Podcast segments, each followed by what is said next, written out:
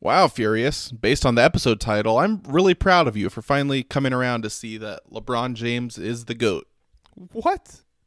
Well, no, that's totally false. Well, actually, what I think is. Mm.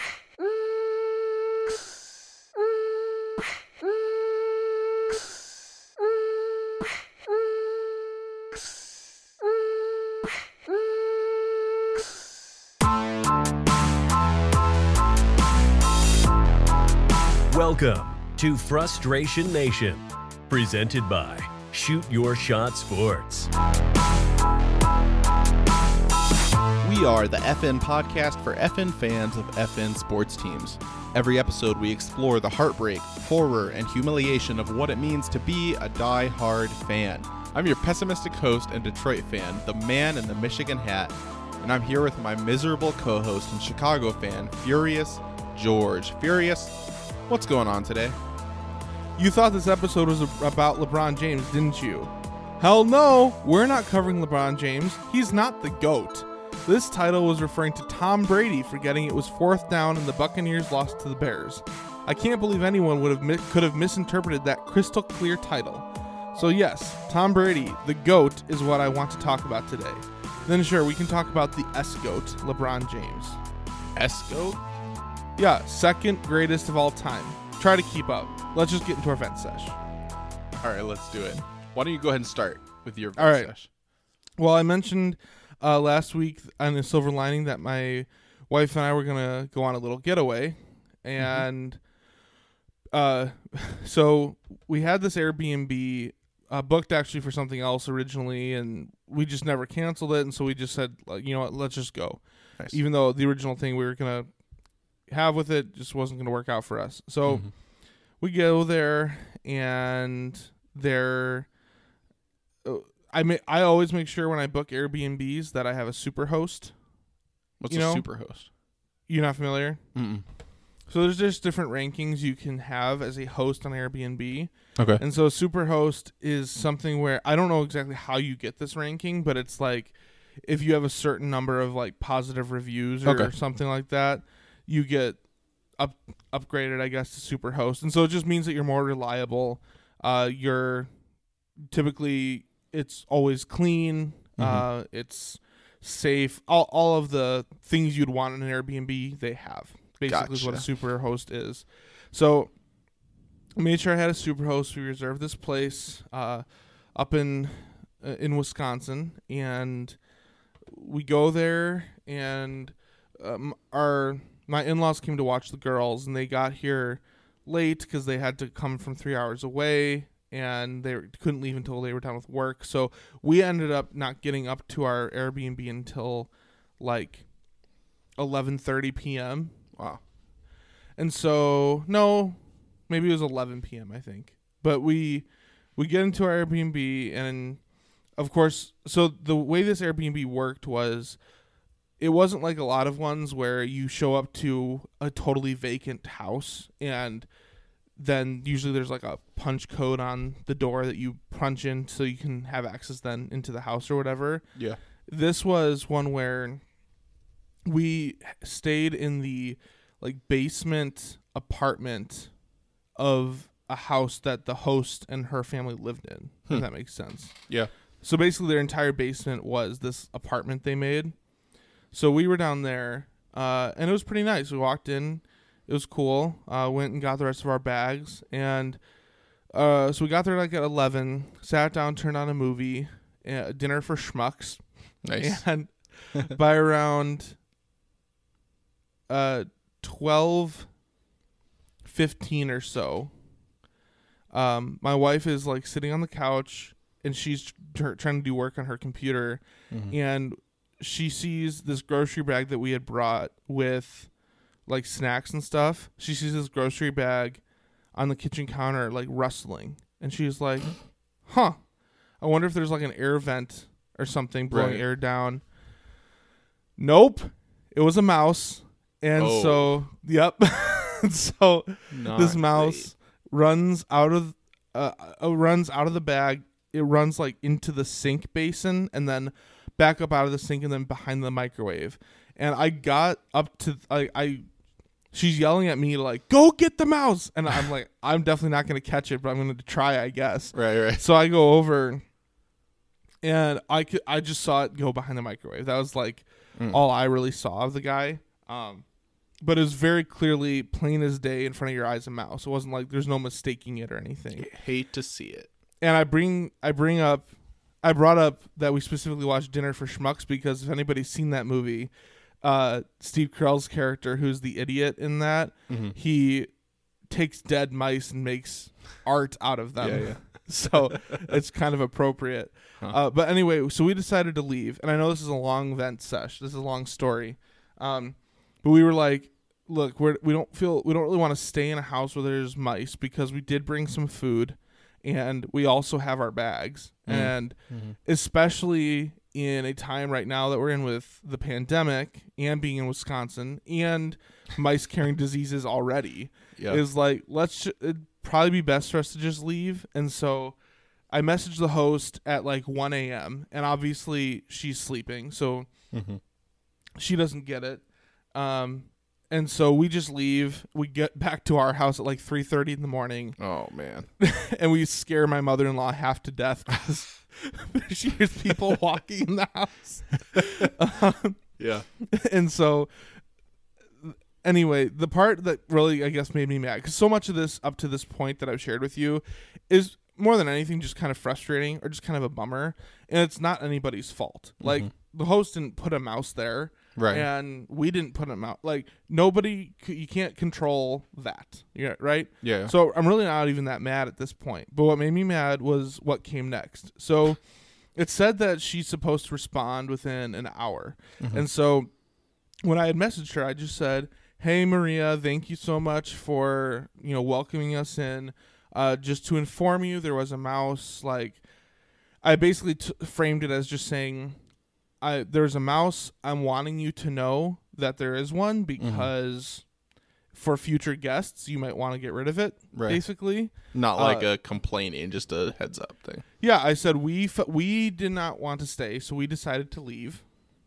You know, Mm-hmm. uh, but there is a mouse. You might want to look into it. Basically, that's basically what I was saying. Right. Um, trying to be courteous to her to say to help her get more customers in the future, Mm-hmm. um, and to not get bad reviews. Say you might want to get your crap together, Maria. Right. So let me find exactly what Maria chose to tell me instead. Hmm. So Maria did not respond within an hour, even though that's what it says on her profile. Okay. She didn't respond until I messaged her almost 12 hours after the original message, Hmm. which again was at like it was at 11 a.m. I think I messaged her, and uh, and yeah, so she said, I said, what can did you get our messages from earlier? And she said. Yes. What can I say? I went out and bought two traps this morning and set them. I didn't even have mouse traps in the house. We don't have a quote unquote mice problem. then I said, I'm not accusing you of having a mice problem. I'm honestly just trying to inform you that there was a mouse that appeared to come from behind the refrigerator. It went in the sink, across the counter, and behind the microwave. I wanted you to be aware so the issue can be resolved. It also went in our grocery bag. Then she responded and said, I set traps. It's fall. Every minute in fall, mice try to get in the house. Thank you for informing me. I'm sorry you felt the need to leave. It's a beautiful day in the town where she lives. Supposed to be that way tomorrow, too. and I said, then I canceled the reservation. Then I said, We understand you haven't had any mice in the past, but we definitely saw one last night. We aren't liars, and we felt it is unfair to ask us to stay in a place that we paid for that has a mouse running around in it. Hopefully, the issue can be resolved for future guests. Thank you for understanding. Then she said, Nice passive. Thank you for understanding. Yep, yep. right. I know how to do that with students all the Yeah. time. Yeah, right. Like, Per our earlier email. yeah. Right. So then I said, then she said, "Of course you're not liars, and of course I'm gonna catch the mouse or mice. The house is tight, but maybe three times in 30 years we've had as we've had a mouse. Sorry you hit it just right. Ask Airbnb for a refund. Not a sponsor, by the way. Yeah. Definitely not a Then sponsor. then she responded a few minutes after that and said, "Actually, ask for both nights refund. Your whole weekend was ruined." Jeez. That- so Oh man. basically through all that i went I went and like put in a refund request through Airbnb. Yeah. And then to add to that, after that, she responds and said, I've tried for two hours now to get you a refund. I made the mistake yesterday of trying to do the refund thing in a poor service area and used up my access codes. to proceed via human contact seems impossible. Send me your address and I'll send you a check for $100. Sorry for all the problems. P.S. I killed the mouse. so, anyway, Oh, final story is Airbnb did get back in touch with me, and Airbnb is giving me a full refund, which is more than hundred dollars that she was gonna offer me. So she wasn't going to fully refund you. Correct. um, You should double up and be like, okay, cool. Here's my address, and then get your refund and double up on the. I mean, I did give her my address, and she was gonna send it, but she the the day she was gonna send it, they already sent her notification saying like, "Hey, we're giving him a full refund." gotcha. So That's anyway, crazy. Huh. so what made me mad, obviously, is that this Maria sounds more like a Karen, and it living in Wisconsin's probably also a Packers fan, and so Yep. screw her and her mouse riddled house. uh, so Maria will enjoy my scalding review that I will leave later, You're my one star review. if that yeah, half star. that was a good. Re- that was a good rant. Good vent sesh. It's really just the story. My vent, our vent was so much stronger on the morning after we got home Oh, and I read bet. her At responses. 3 a.m. and then first seeing our messages. Yeah. so, sorry, that was long, but it's a long story. So- No, that's that's a good. Um, so my vent sesh. Um, this is kind of old news. I vented about it in the past. Um, but just thought I'd mention again. The Red Wings finally drafted. Uh, NHL draft was this past weekend, and I'm gonna vent again about the fact that the Red Wings picked fourth overall. So there was a very clear number one player to take, Yep. and the fact that the Islanders were the number one overall pick. no, Rangers. Or the sorry, the Rangers. Yeah, yeah. I knew it was some But New still, York team, which Rangers- irritated me. The Rangers have Panarin, Yeah, who, of course, the Blackhawks. That's um, and the Blackhawks used to have Panarin. If you didn't know, um, mm-hmm. and then they had like the number two pick last year. So they have a top five, a top ten player in Panarin, a second overall pick, or second overall pick from last year. Now the first overall pick from this year. Mm-hmm. Yep. And so clearly a team that you wouldn't expect to be getting a number one overall pick, especially when the Red Wings are as bad as they were. So just frustrating again. Um, I mean, they made some good moves and did some good things. So I mean, that was good, I guess. but um, yeah, it's just frustrating when in a year when there's a huge difference between like within a year, but between the first, second, and even third overall players and the guy we got. Um, yeah, for a team that's trying to rebuild with a new GM, it would have made a big difference. Um, so yeah, just just frustrating. Again, it's nothing new, but because it happened, I had to mention it again. For more thoughts though on this pick, um, and just the Red Wings in general, be sure to check out. We have an interview that's going to be coming up later this episode Stay with tuned. yeah with the Locked On Red Wings podcast. Not so, a sponsor. not a sponsor. Uh, so yeah, be be tuned for that. I'll give some more thoughts. Um, and so I'm not that upset about it because it's not new news, but I had to mention it again. Well, some, something that is new news is all of our news topics we want to touch on. So Mhm. let's start with the MLB playoffs. Honestly, probably because I have the least to say about that. Probably going into out of the our news topics. Yeah. yeah, Um. So and then I pro- I teased earlier that we'll talk about Tom Brady and the Bears, and so we'll get to that. uh, but I haven't. I honestly, just with the podcast, with my new Bears podcast that I told you listeners about, with teaching, I honestly, and with other football games, I honestly just haven't had time to really watch baseball outside of the Cubs games. I watched both Cubs games, and I think I tuned in for. I think one of the Yankees Rays games, and that's all I've really watched. Yep. Um. So, you can accuse me of not being a baseball fan. I guess I call it having a life, having other kind of. to do, right? kind of. um. yeah. But in any case, I am cheering for the Rays. I think Mhm. a lot of people probably are. And the good news is they're up 2-0 against the Astros. Yep. In their series. It's crazy though because the Rays were a first seed, and it still feels like you're rooting for an underdog, doesn't it? like, It does because it's the Rays, yeah. right, right. Well, so, the Rays and the Astros, and actually, while I'm on this, uh, I'll mention that uh, not often do I recommend other podcasts outside of ones that we appear on, but there is a really, really good. If you, if, if any of you like um, serial podcasts where there's a story that follows from one episode to the the other, kind of like when we had Tony Gill on yeah, uh, quite a few episodes ago now to talk about the, the murder of James Jordan. That was an investigative podcast series. That one was a 10 part series that they did. I found one today called The Edge, Hmm. and it's a six part series. They've only released two episodes so far. It's by Ben Reiter, who is a who is a Sports Illustrated writer who was hired or who was given access into the Houston Astros front office in 2011 or 13. And so he like Hmm. got to know like some of the inner workings and everything yeah, and he predicted based on their advanced uh, scouting and everything that the Astros would win the World Series in 2017 and the Astros did. But and he published a book called Astroball that was supposed to be like oh, okay. about the Astros new way of baseball. Mhm. And then the news came that the Astros have been cheating.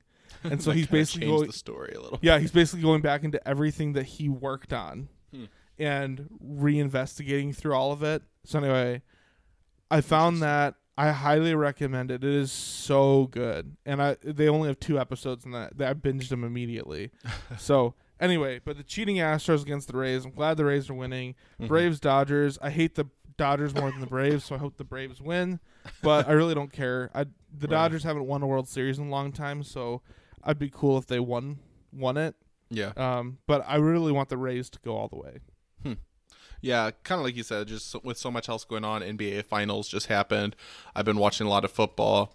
Um, just not enough time really to watch baseball, which is uh, I'm sure been reflected in the TV ratings. so, um, yeah, with everything else going on, I've just kind of loosely been following it. But I'm with you. I'd like to see the Rays win it, but yeah, Yep. Um, Mm-hmm. The next thing that I actually want to talk about is college football.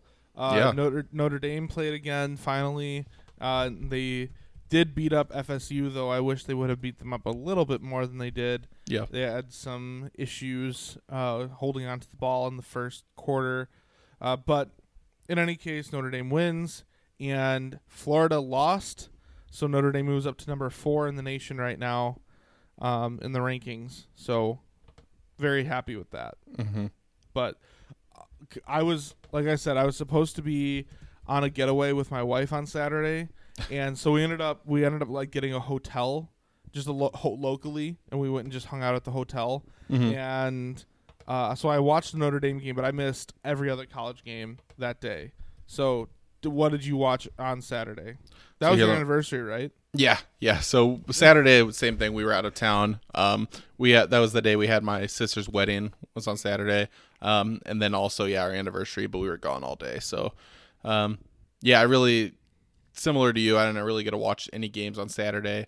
Um, just a couple takeaways though, because I try to go back and like look at storylines, and I listened to some other uh, podcasts and stuff. I talk about college football. So I've mentioned before because Michigan's not playing right now. I haven't talked about it a lot, but that's the sport I'm most locked into every year. Yeah, a couple Um, weeks, right? Yeah, coming up here soon. So, um, just some takeaways though. Um, so, Clemson, Miami. I mean, Clemson looks like the clear number one team in the country to me at this point, especially because Alabama's defenses look really suspect. Alabama, Georgia this coming week is going to be probably the biggest game of the college football season in the regular season. Uh, number two, number three. I really think this year Georgia gets the win I would Um, love that. because Georgia's defense is so much better. It's really going to be interesting to see Alabama's defense and Georgia's offense, which one of the two can really step up and play to their potential. um, because whichever one does, I think wins that game. So that's going to be one. If you are, are at all a college football fan, that's must see TV this coming week. That like if you're only going to watch one or two games this whole season, Georgia Alabama this coming Saturday has to be it. Uh, so I'm excited for that. But man, there's been okay. Texas and Oklahoma are both trash for the Big 12, and I I, th- I don't think a Big 12 team makes the playoff this year. But the No. SEC defenses are have all like all the typical good defenses in the SEC have looked like garbage this year. And I don't know if it's because of COVID or people already knew it was going to look that way just because of the staff on all these teams. But I mean, Alabama's defense looking bad. Florida, their defense is terrible. Um, yeah, I mean, you look at all these shootouts across the SEC. Auburn's defense is bad. Did you see the? uh This is going back to Big Twelve, but did you see the Oklahoma Texas, the still shot of the girl, the two girls in the stands? The middle finger, yeah. That's been used quite a bit on Oh yeah, yeah, memes and stuff this it's week. so- awesome. Yeah, it was funny. I Um, saved that one on my phone. so I mean, it's still like a good game. I think that went to four or five overtimes. Four, yeah, Um, but it, yeah. what I mean, happened to defense?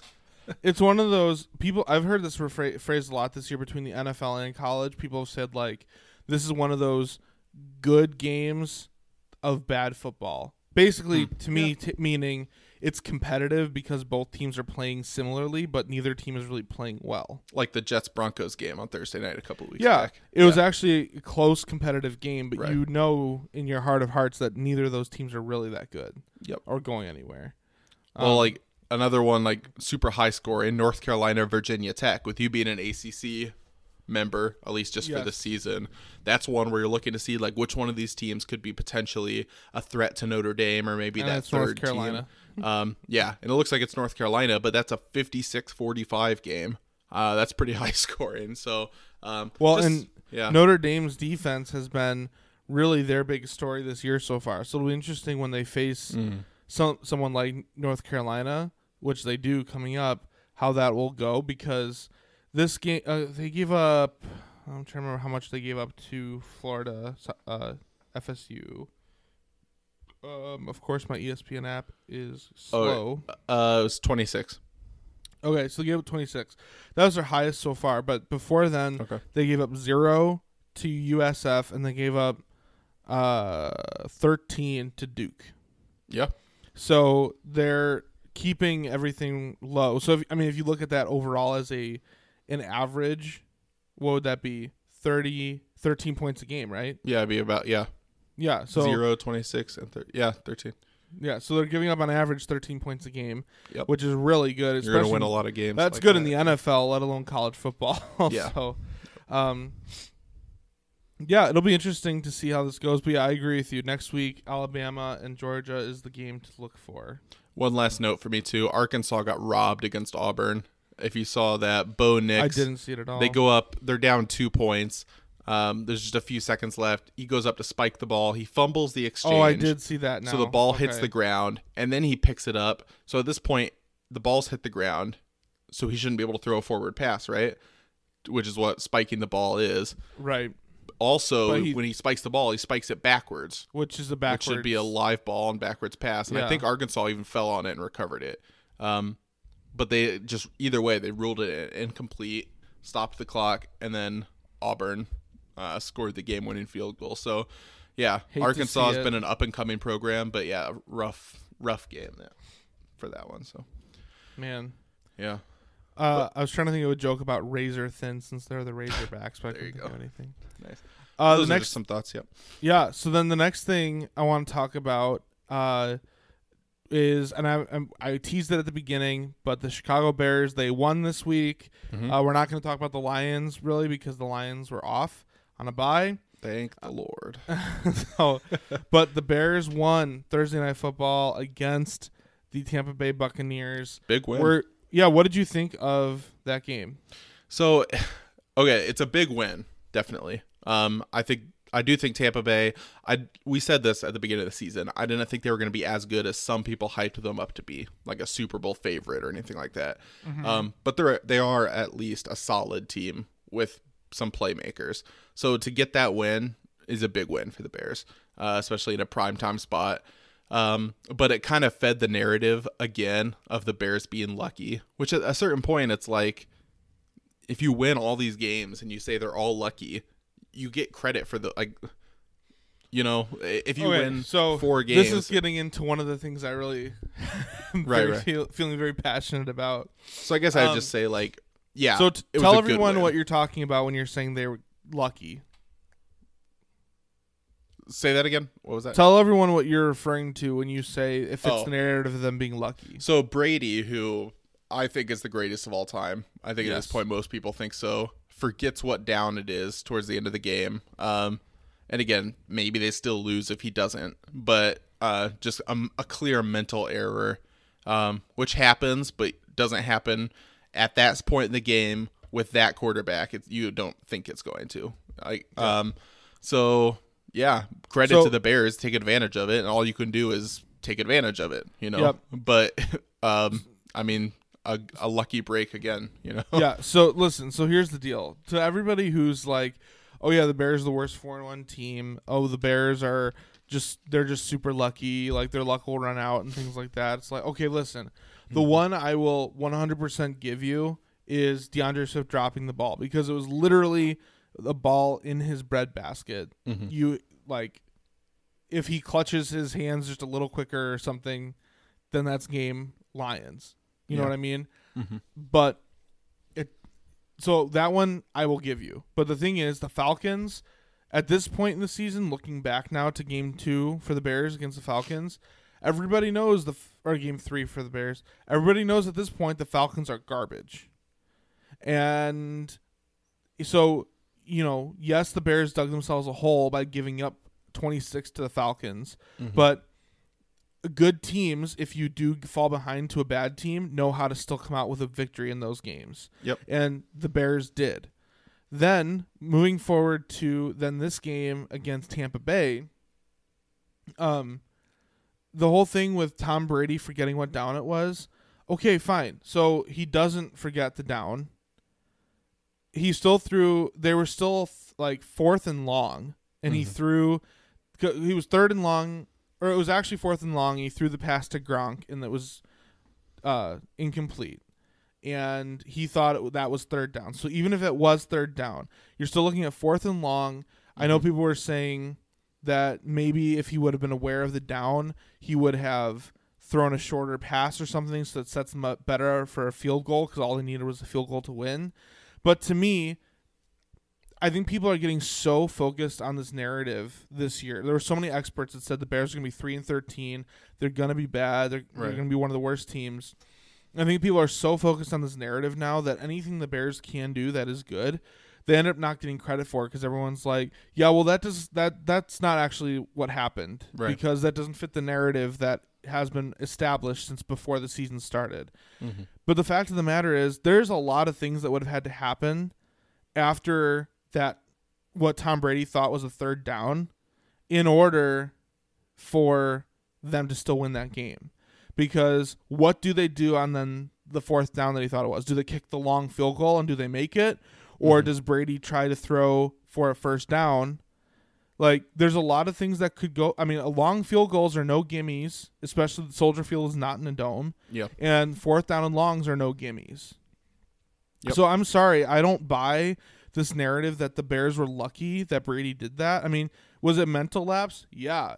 Is Brady does Brady have dementia? Yes. Apparently, Should he be checked into an old folks home? Yes. probably. Yeah. But yeah. it doesn't take don't take the win away from the Bears because Brady forgot the downs. Um it, and every year there's game every year every team and even some teams have several games where things break their way and that's literally sports. That's literally sports. Like Right. you play who you play, you you can't help when certain players are injured at certain times. That's not uh, that's out of your control. Right. And you can't control what the other teams do. So if the other team f- fails at something, Mhm. you take advantage of it. If you don't take advantage of it, then you're not a good team. You know what? The Bears have taken advantage of it. So Yeah. that's my little spiel there about the Bears. And every like you said, every team gets a certain number of lucky games. Maybe the Bears got all theirs at the beginning of their schedule. Like there's still a lot of football to be played. Oh yeah. know? Yeah. No, for sure. So I'm just happy that all those experts that predicted three and thirteen can Are- officially suck it because Are already Bears are wrong, right? Four and one, yeah. right. So Yeah. um somebody predict somebody said they took the picture of it was USA Today, I think, that published the three and thirteen start. Yep. And someone took a picture of that and said, Has anyone ever been this wrong before on a prediction like this quickly? Yeah. and I responded and I said, actually, this was the quickest, and I I circled the name Redskins that was on the U.S. Today Mm. because it was published before they changed their name. so I Oh. said, There you go. this take is the most wrong because it's not the Redskins anymore. That's funny. Yeah. Um, yep. So anyway, do Hmm. you have any th- more thoughts on the Bears Bucks game? No, again, I think it's the kind of thing where yes, like you catch a break there, but if you're a good team, which at this point I I was one of those people who was like don't take anything away from the Bears. A win is a win, but I just Right. think there's a lot of warning signs from what we've seen to where I think it is fair to critique them. But every time that they win a game like that, that argument becomes less and less meaningful. And Um, and so, so- now that you've piled up several of those wins, I have nothing to say, but like, yeah, got another win. You know, Something else win. I'll say in the Bears' defense too is up until this point, everyone's like, "Oh yeah, well they they haven't really, you know, the only teams they beat were the Lions, the Giants, and the Falcons. They haven't really beat anybody." Well, now you beat the Buccaneers. Mm-hmm. Yep. Everybody picked, pretty much everybody picked the Buccaneers to beat you, and a lot of people have picked the Buccaneers since before the season to go to the playoffs, to go to the Super Bowl, and when you consider that when pe- when you consider that people picked the Buccaneers to go to the playoffs or Super Bowl and they picked you to go 3 and 13, you beating the Buccaneers to me is a statement. And to me, the offense needs still a lot of work, but it was the it was to me the overall best game the Bears have played this year. Yep. And now you're just going to say, "Oh yeah, it's another instance of them being lucky." Yeah. Uh, but you know what? If if I want to make an argument against uh, for Tom Brady for getting those downs and saying that that was because of the Bears, I can say it's because the Bears were down his neck all night long. And flustered had- him or something, right? Yeah, they had crazy pressures.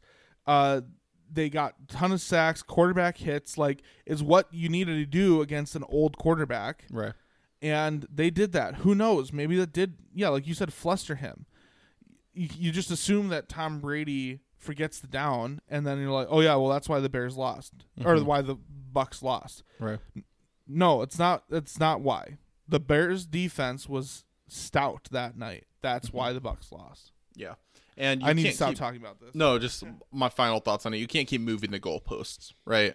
Like, okay, Right. team analysts do this all the time and it frustrates me when it happens for Michigan football or for anything else and it's like "Oh, this team is terrible. You're supposed to beat them. Or no you, you'll say like okay next week Michigan's definitely going to lose this game or the Bears are definitely going to lose to the Bucks because they haven't beat anybody yet right? And then you beat the Bucks and it's oh well the Bucks lost that game. The Bucks really aren't a good team. So who do they play next week? Same thing. It's like, oh well, the Bears will definitely lose next week, and then if they don't, then oh well, that's because that team was bad this whole time. You know, like at a certain point, that it seems like, like you said, the the analysts want to be right, um, and maybe there are some things that the Bears can improve on, which every team can, and maybe you have gotten some lucky breaks, but you can't keep moving the goalposts. Well- you know, so it, it is an impressive win. the one thing that I hate, and there was a caller on Chicago radio that made this comparison, but it is pretty accurate to me, is they said the rhetoric around this team to me is very similar to that of the Packers last year. Everyone last year was like, Yeah. the Packers are the worst three and three, three, uh, 13 and three team we've seen. Well, you know what? Those 13 and 3 Packers, much as it pains me to say, made it to the NFC Championship game. Yeah. And there they got blown out by the Niners. So the Bears will continue to be contenders until they're not. Right. And if they really aren't a contender and they do make the playoffs, then somebody else who's a superior playoff team will blow them out Mm-hmm. or make it'll make it clear like a clear win.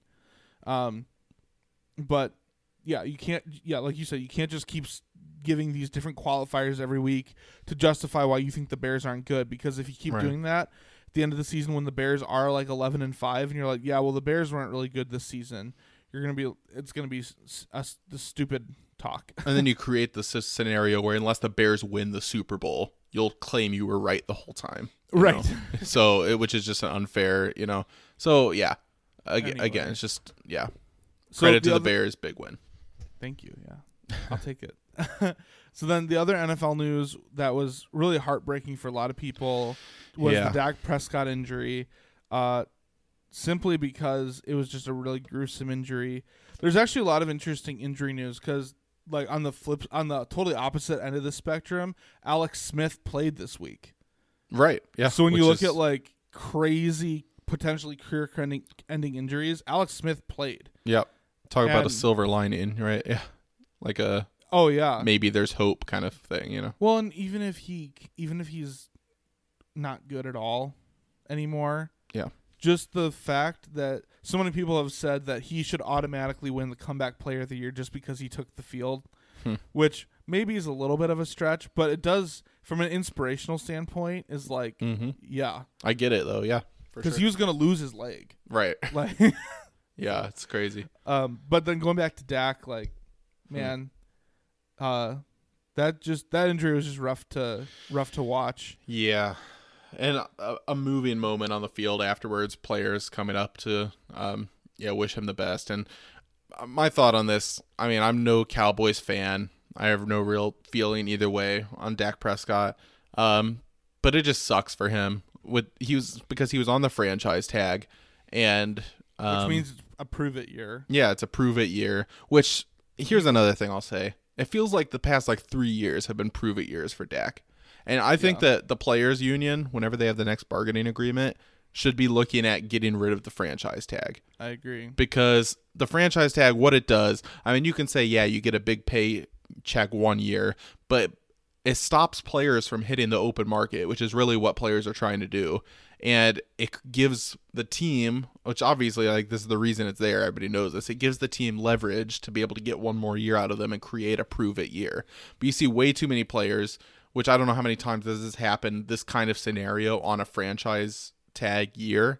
Um, but it just creates another situation where a player can get hurt like this or have an issue um, when he could have signed a long term deal. And, m- and maybe he could have signed one, and maybe that's partly on him that he could have signed one in this offseason.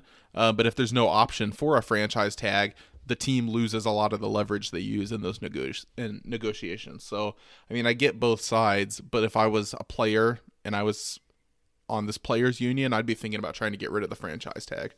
Yeah, yeah. People. So like Tarik Cohen, you know, a couple weeks ago he Right. tore his ACL. Yep, there you go. You know what? People didn't actually feel like obviously people feel bad for him, but right. literally the week before he signed a contract extension. Yep. With big money for him in, involved. for his position and, his So like and obviously you're like, oh man, that sucks. He got an injury. He may never be the same player again. Mhm. But in terms of him being secure with his financial future, right he's at least got an agreement with the deal paying him moving forward. Dak Yep. Prescott has this year, and he's who knows. And some people have been speculating it could be two years before he is able to play again. right and who's gonna with the way the quarterback market is and all the young good players you've seen like is unless the cowboys are gonna give him a deal uh, which a lot of that'll maybe depend on how dalton plays i don't know but who's gonna give him however much he's asking for 30 million sight unseen to come play for their team. Yeah. this feels like the Well- kind of thing next year or when, the next season he plays he's probably going to get a cam newton type deal.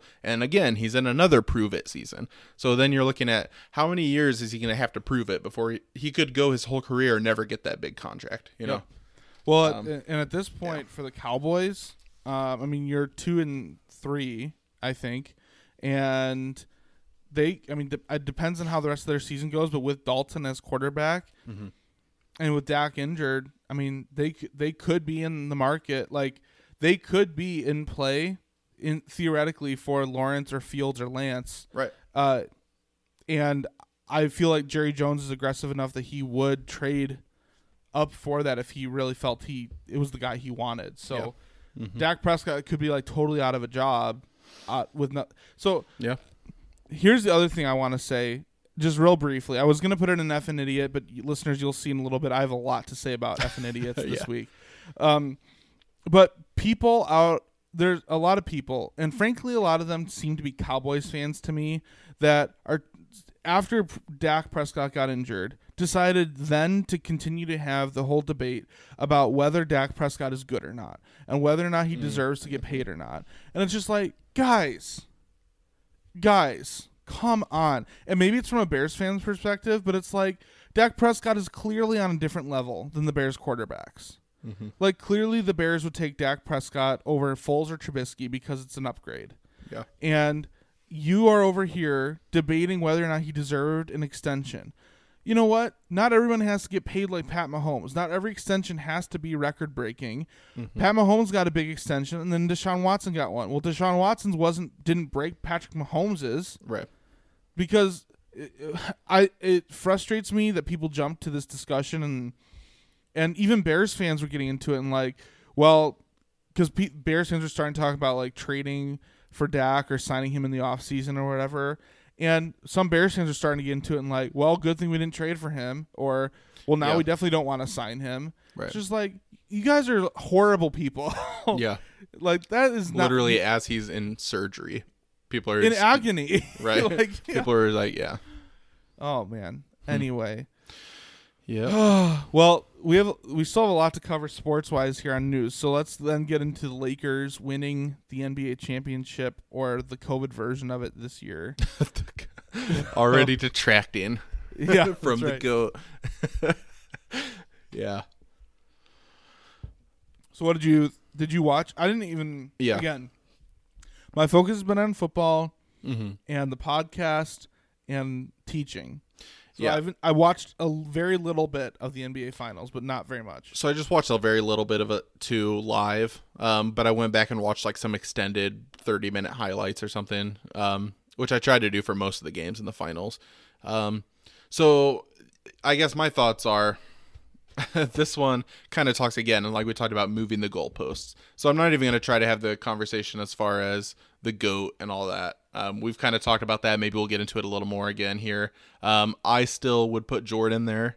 Um, and ultimately i'm just to say you're comparing two different eras which i kind of think is like the the best way you can answer that question but anyway when it comes to just lebron um whether you think that whole thing of like he wants his damn respect is tacky or not like whatever your view is on that i do think there's some truth to the fact that he's one of those players who there's more expectations of him than any other player in the league and the goalposts continue to be moved on him um, when he accomplishes something, when he does something, like kind of like when uh, Aaron Rodgers, he said on the Pat McAfee podcast a couple weeks ago, he's like, down years for me are career years for other players. Um, and as much as I hate Aaron Rodgers, he's got a point for that, right? Like when you're great and you're one of the best players, people st- continue to expect more from you. And so when LeBron puts up 25 points, and when he puts up a 25 point triple double, people say, "Oh yeah, well, he missed this pass, or he could have like, why didn't he put up 30 like he did the other night?" You know. Um, so just some thoughts with LeBron. It's like I do think this championship, there's probably some things about it that were easier and some things that were harder. Um, I'm not going to put an asterisk next to it and say it doesn't count.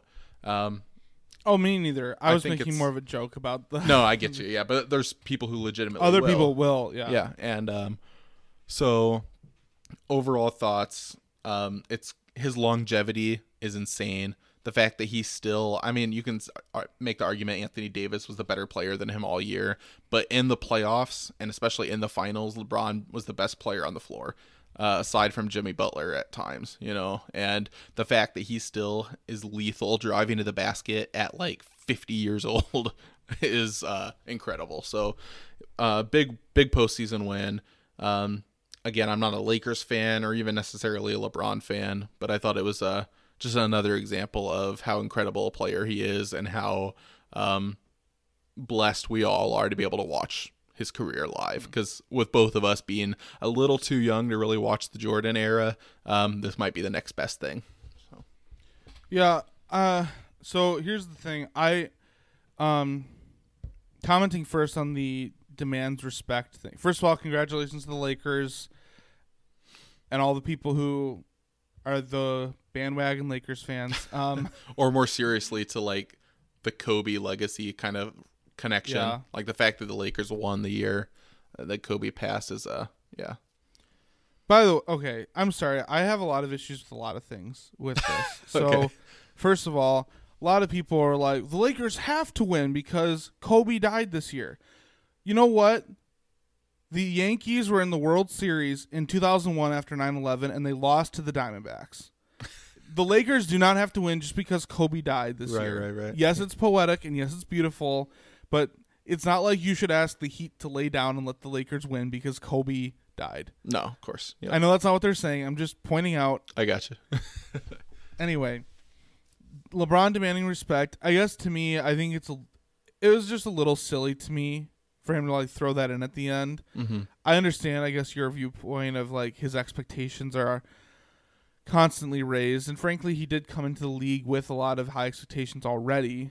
Um, but Mm-hmm. It just seems silly to me because it's like, dude, everybody knows you're the best in this league. Everybody knows it.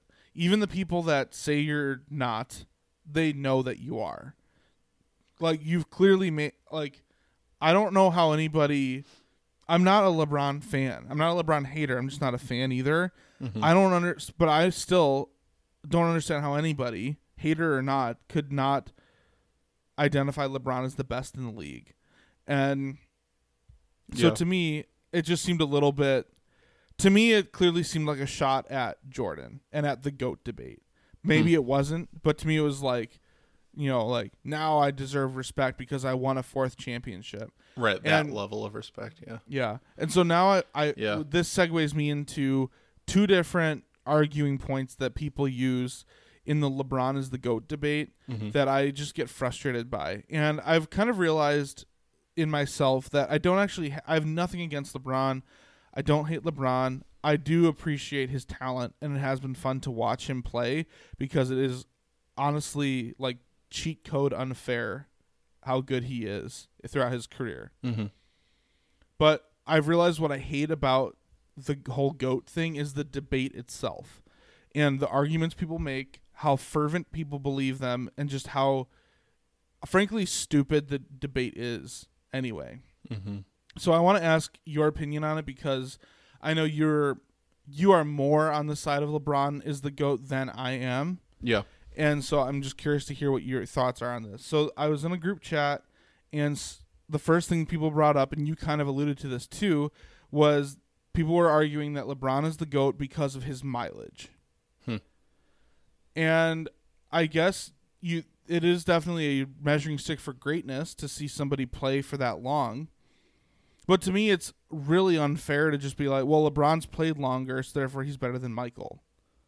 That seems really stupid to me.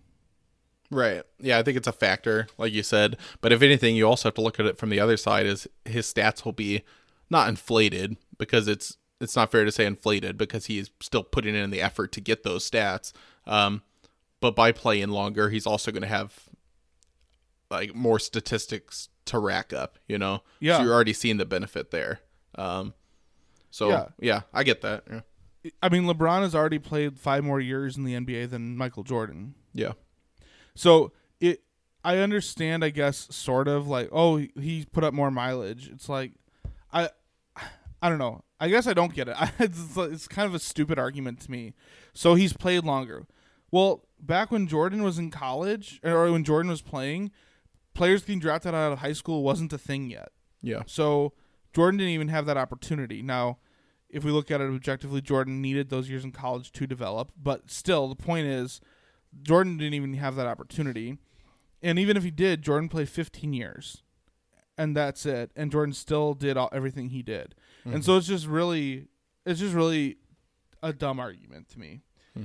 The other one I don't really, I also just don't get why, and this is like a very widespread popular one, and I don't understand why people make such a big deal of it. But people are like, LeBron's the goat because he's now won a championship in three different teams. I don't get why that makes you the goat. I'm sorry. I don't get why winning it in three different places makes that any more special than you winning it three times in the same place. Hmm. Can you elaborate on that at all? Yeah, I guess with that, um, I think it can be overplayed, right? Like people will be like, "You're automatically the greatest because you've done that," but then you see other players who have won like, I forget the name. Is it Horry? I forget his name. Yeah, Robert Horry. Yeah, who's won like with four different teams or something. John uh, Salley. Yeah, so it's like that by itself isn't. I guess the part of the arguments that's most compelling with that is like the fact that he goes to a team and yeah, you can say like, well, he has to get stars around him, which I mean, whether that takes away from him or not is an, another interesting discussion, but he gets to a team, makes that team a contender within a year or two, and when he leaves, a lot of those teams had just looked awful. Like especially the Cavs. Um, both times he left them. Um, and even Miami fell off pretty quickly. And I know it's because other players leave and stuff too, but I guess there is something when you talk about legacy and impact. I can understand why some people argue that that adds to it. The fact that you're able to put teams together um, and turn teams into contenders. So, um, it, like in some ways, I, I get why it was a knock against, like for example, Kawhi Leonard when he leaves Toronto and they look just as good without him almost. You know, like um, Well, that's part of people's argument against Jordan is that when Jordan left for baseball, the Bulls were still going to like the Eastern Conference Finals. Yeah, which I I don't think that's fair, and it, maybe that team was still good, but he definitely is the one who put them over the edge and put them over the top. So I don't know. I guess I get that part of the discussion as long as you don't make the argument that that's like the main reason why you think he's in the goat conversation. Yeah, well, I think it's me, a factor, but I bring all this up because, like I said, what frustrates me is the debate itself. yeah, If you want to debate the goat, I just all I want to hear from you are stats and like highlights basically and like actual gameplay. That's all I want to hear about. I don't want to hear all these other more like semantics based arguments that are just stupid. And the thing is though is like I'm saying I'll listen to you if you come at me with stats, but even if you come at me with stats, what I'm going to tell you is that there's two completely different eras, two different players. They technically don't even play the same position and yeah, it it to me it's a people like to debate it because it's something to talk about at the water cooler, but it's really Right. not it's really an impossible debate. There's no way to ever settle it. No one will ever know. LeBron could win seven more championships and there'd still be people that would say Michael Jordan's the greatest. LeBron could make seven more championships and lose everything and people could still say LeBron is the greatest. I, Yep. I don't and there, you'd have arguments either way mm-hmm. there's it's impossible for this to really be resolved and i guess that's i'm just kind of fed up with it yeah. One, my last thought on the whole his comments, not even the debate of the goat thing, but his comments about wanting respect. My first thought might be like, as one of the greatest, like maybe show a little more toughness there and kind of let the criticism roll off you a little more. But I do get one of the things with that's different with this era when you talk about comparing two eras, the 24 hour news cycle, social Yes. media, hot That's true. takes, the fact that like again something that's impossible to really compare because Right. like we didn't have that with jordan. Yeah. You didn't. But the fact that and, and exactly and it's like the fact that like now you can have with how good as lebron has been you know and like you said everybody knows he's the best right now. But you have and i don't know how serious this is maybe it's just a discussion point but you have like national tv guys saying is lebron even the best player on his team which i mean at times ad played better. Yeah but is he the best player on his team? Obviously. Or saying like is Kawhi Leonard better than LeBron? You know like and then the Clippers fold like a cheap lawn chair and never even get to face the Lakers. You know it's like things like that I get why he would frustrate him. I still don't know if he should make that kind of statement And in a post game speech but I get why it would be frustrating i mean if he's just referring to that then i, I don't have a problem with it because right now he's obviously the best. But to me it maybe it's because i am on the jordan side of the goat debate and if he did say it to me it felt like that and maybe it's just me assuming things and that's wrong of me. Um it just still seemed a little silly to say but i can understand a little bit why he said it. Yep. but we really need to move on. Uh, yeah very briefly uh, to NHL, Stan Bowman is a freaking idiot, and the draft picks were fine for the for the Hawks. Um, their highest draft pick, everyone was saying he's one of those players where he doesn't really have a high ceiling, but he has a high floor. Just a So- steady player. Yeah. Just a st- yeah, he's probably not going to be a star. He's probably just going to be a key piece to a depth piece for your your lines. So Mhm. Which is still whatever how you rotate lines and stuff. yeah, whatever. Uh, but the Yep. pro- the thing that he, he's done that's more idiotic is he chose to not bring back Corey Crawford, Mm-hmm. and that angered a lot of people, including Jonathan Toews and Patrick Kane and Brent Seabrook and Duncan Keith. okay, that's a good idea. So you're gonna piss off literally the Hall of Famers on your team, even if they're not playing up to their Hall of Fame level, which Kane and Toews and Keith pretty much still have, and Seabrook hasn't. But Your you're piss- veteran core. Yeah. you're pissing them off by not bringing back their friend. And Corey Crawford, he despite injuries and stuff, he still has performed at a very high level. Um, and yeah, he was the best player on the Blackhawks in the postseason. Yeah. Yeah. he won that game against the Golden Knights by himself. Yep. Um, it's totally, it was just very frustrating. Crawford said he didn't expect it at all. Like it just Hmm. came out of nowhere, kind of. Um, and so then they decide to give money to Malcolm Subban, who's PK's younger brother, Mm-hmm. who they had picked up in a trade last year. And I guess, sure, I guess I'm curious to see what he can do. And they have someone, a prospect named Collin Delia. He played a few games last year. Sure, let's see what we can do. But the, what the message sends when you don't bring back Crawford, who's still a very productive goalie, is okay, we're going young. We're starting a rebuild. Right. Okay. And that I can I can understand that too because you have Kirby Dach, Adam Boqvist, Dominik Kubalik. You have some really good young pieces that had Mhm. some playoff experience now. But then he goes and he signs a veteran defenseman and like a veteran f- and a veteran forward or something. I don't know. He signed like two guys that were like 25 or over, Yeah. which I know is like still young, but like Hmm. in hockey, some of these players are playing when they're like 19. Um, then also he trades away Brandon Saad for one player, where and then the Avalanche, who Saad was traded to, they just traded a different player for like that's a lesser player than Saad, and they got like multiple draft picks back, and Stan Bowman didn't get a single one, Hmm. and so it's just like he's making these decisions. They're questionable. They don't fit this narrative of oh we're going younger. When you're signing players that are more in the middle of their careers, Right. you should be signing people that you are high on that really haven't had any chance to prove themselves yet. That's like what you should be signing for, or trading for prospects or draft picks. And he's it. Everything he's doing doesn't make sense. People want to believe that he's this great GM because he was the GM during the Stanley Cup Finals. He's the mm-hmm. son of Scotty Bowman. Like people want to believe that he's this great NHL mind. But to be frank with you, most of the Stanley Cup core was drafted by Dale Tallon, the GM before Stan Bowman. Yep. And Stan Bowman, yeah, he did make some moves that did help the Hawks throughout the Stanley Cup years, including Antoine Vermette was probably the biggest acquisition they had. But Stan Bowman since then has been a disaster, and now with uh, Ricky Renteria having been fired fr- uh, from the White Sox, Stan Bowman is probably the worst, like the worst front office slash executive that there is in the city. Hmm. Um, so I don't know how long he's gonna be around. Probably, unfortunately, for a little while longer. But that's what I have to say about the Blackhawks. Uh, what do you have about the Red Wings?